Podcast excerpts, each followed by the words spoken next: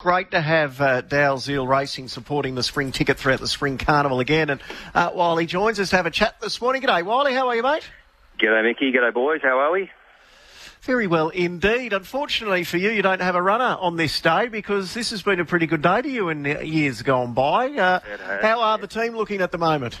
Yeah, no, look, we're in a bit of a rebuilding phase. And phase, unfortunately, yeah, Mr. Quickie suffered an injury on his way back from uh, Brisbane, but yeah, he took out the Toorak last year and uh, had to watch that in lockdown on the uh, beanbag uh, in the lounge room.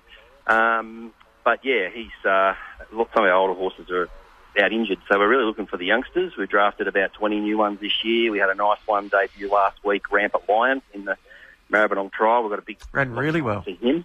Yeah, got a lot of time for him. But yeah, look, we'll probably be quieter with our older horses because they're out injured. We've got a few emerging. Riot and Rose is a nice horse. Hopefully resumes next Wednesday at Caulfield.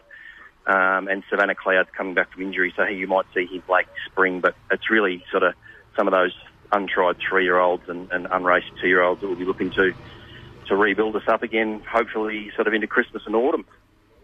Hey Wylie, I love the footy speak creeping in there, the rebuilding phase and the drafting of horses and young talent. We've just seen Brereton running at Caulfield, so you know yep. footy's finished, racing's a focus, but it still creeps in.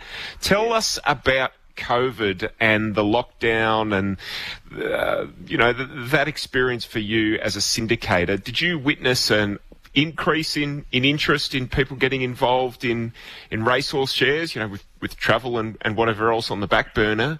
Do you feel like people reached into their pockets and maybe yeah. bought a share in a horse yeah, for, yeah. for something a bit different? I did, I did. I got a bit worried when COVID hit. I actually didn't buy many horses that year because I was sort of I take shares in all my horses, so my accountant said your model's not great because um, you take shares in all, you know, all your horses. So I had shares in 60 horses. So he said you probably want to slow down just a fraction. So I only bought four horses, and then COVID hit, and I thought, geez, it's the best move I've ever made because it was doom and gloom according to the the media. Um, um, and then, yeah, basically people were sort of looking for horses. They're at home, they're watching races. There's nothing to do.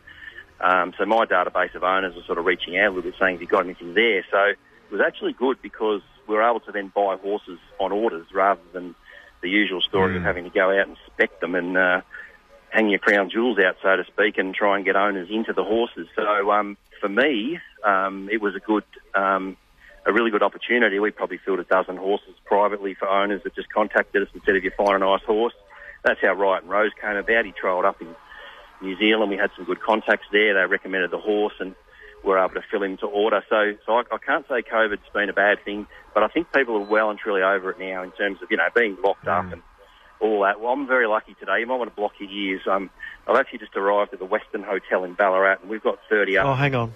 Uh, we've got we've got 30 owners, which is totally legal, totally allowed. It's not a trainer, boozy, beat up. Uh, You're not at a trout farm. uh, Are you outdoors? It's, it's, not far, the trout farm, to be honest. We might have to later.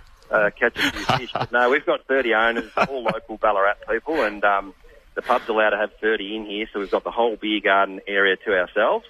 We've got oh. Guy One On. We've got a, we've got a couple of grand for the punters club.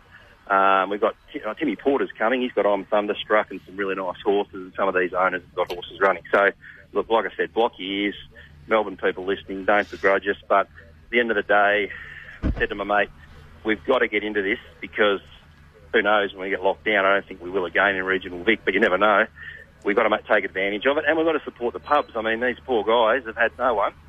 So we had 15 at the pub last Saturday, 30 this week, and I've organised another one next Wednesday at the Bunch of Grapes for 20 of us. So I'm just sort of trying to get people into it and just have a bit of fun. So just quietly, Tim Porter can handle the bill. Just quietly. he can also handle some beers if he happens to have a day. So watch out there. In non-lockdown, I had lunch with Tim Porter at Tukey, and uh, it, was, it, was, our best kept secret. Now the whole world knows about Tukey. yeah. Hey, um, had it gone the, the other way, I, I, know all other syndicate groups have, have, have, flourished through this period as well. That that scenario you said of sitting at mm. people wanted something to do. Had it been a terrible scenario for racing, and like other industries, we had to to, to shut up shop for an extended period of time. How, how would that have just would that have done your business in, or would you have been able to ride oh, that out?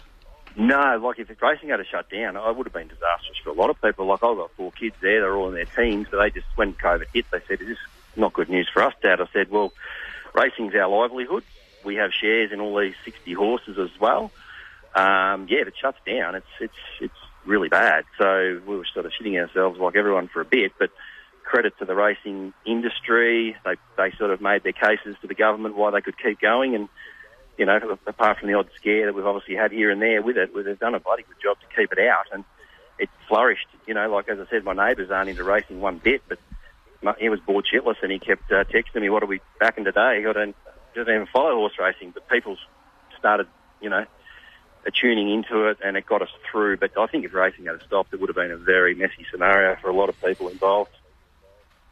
Well, Wally, we're all jealous, but uh, we'd be doing the same thing if we were in regional yeah. Victoria. Enjoy the day. Uh, once yeah. again, great to have you uh, and your support for Spring Ticket throughout the spring. And we'll be yeah, no, having a chat to you and uh, trying to find some winners for the RSN listeners as well. So, uh, do we have a little something each way, Patriotic uh, King tomorrow at Ballarat? look, he resumes. He had a little bit of an issue at his first run there. He was heavily backed and um, come around came around the corner there at Cranbourne, looking like he was going to win by a fair margin. Had a little issue that's been corrected. He won a trial nicely uh, a couple of weeks ago, and I think uh, Moods is quietly confident he can go there and get the job done first up and, and go on with the job, hopefully, uh, to better races. Excellent. Uh, Wylie, enjoy the day. Thanks, boys. Appreciate it. Hang in there. Uh, your social days will come.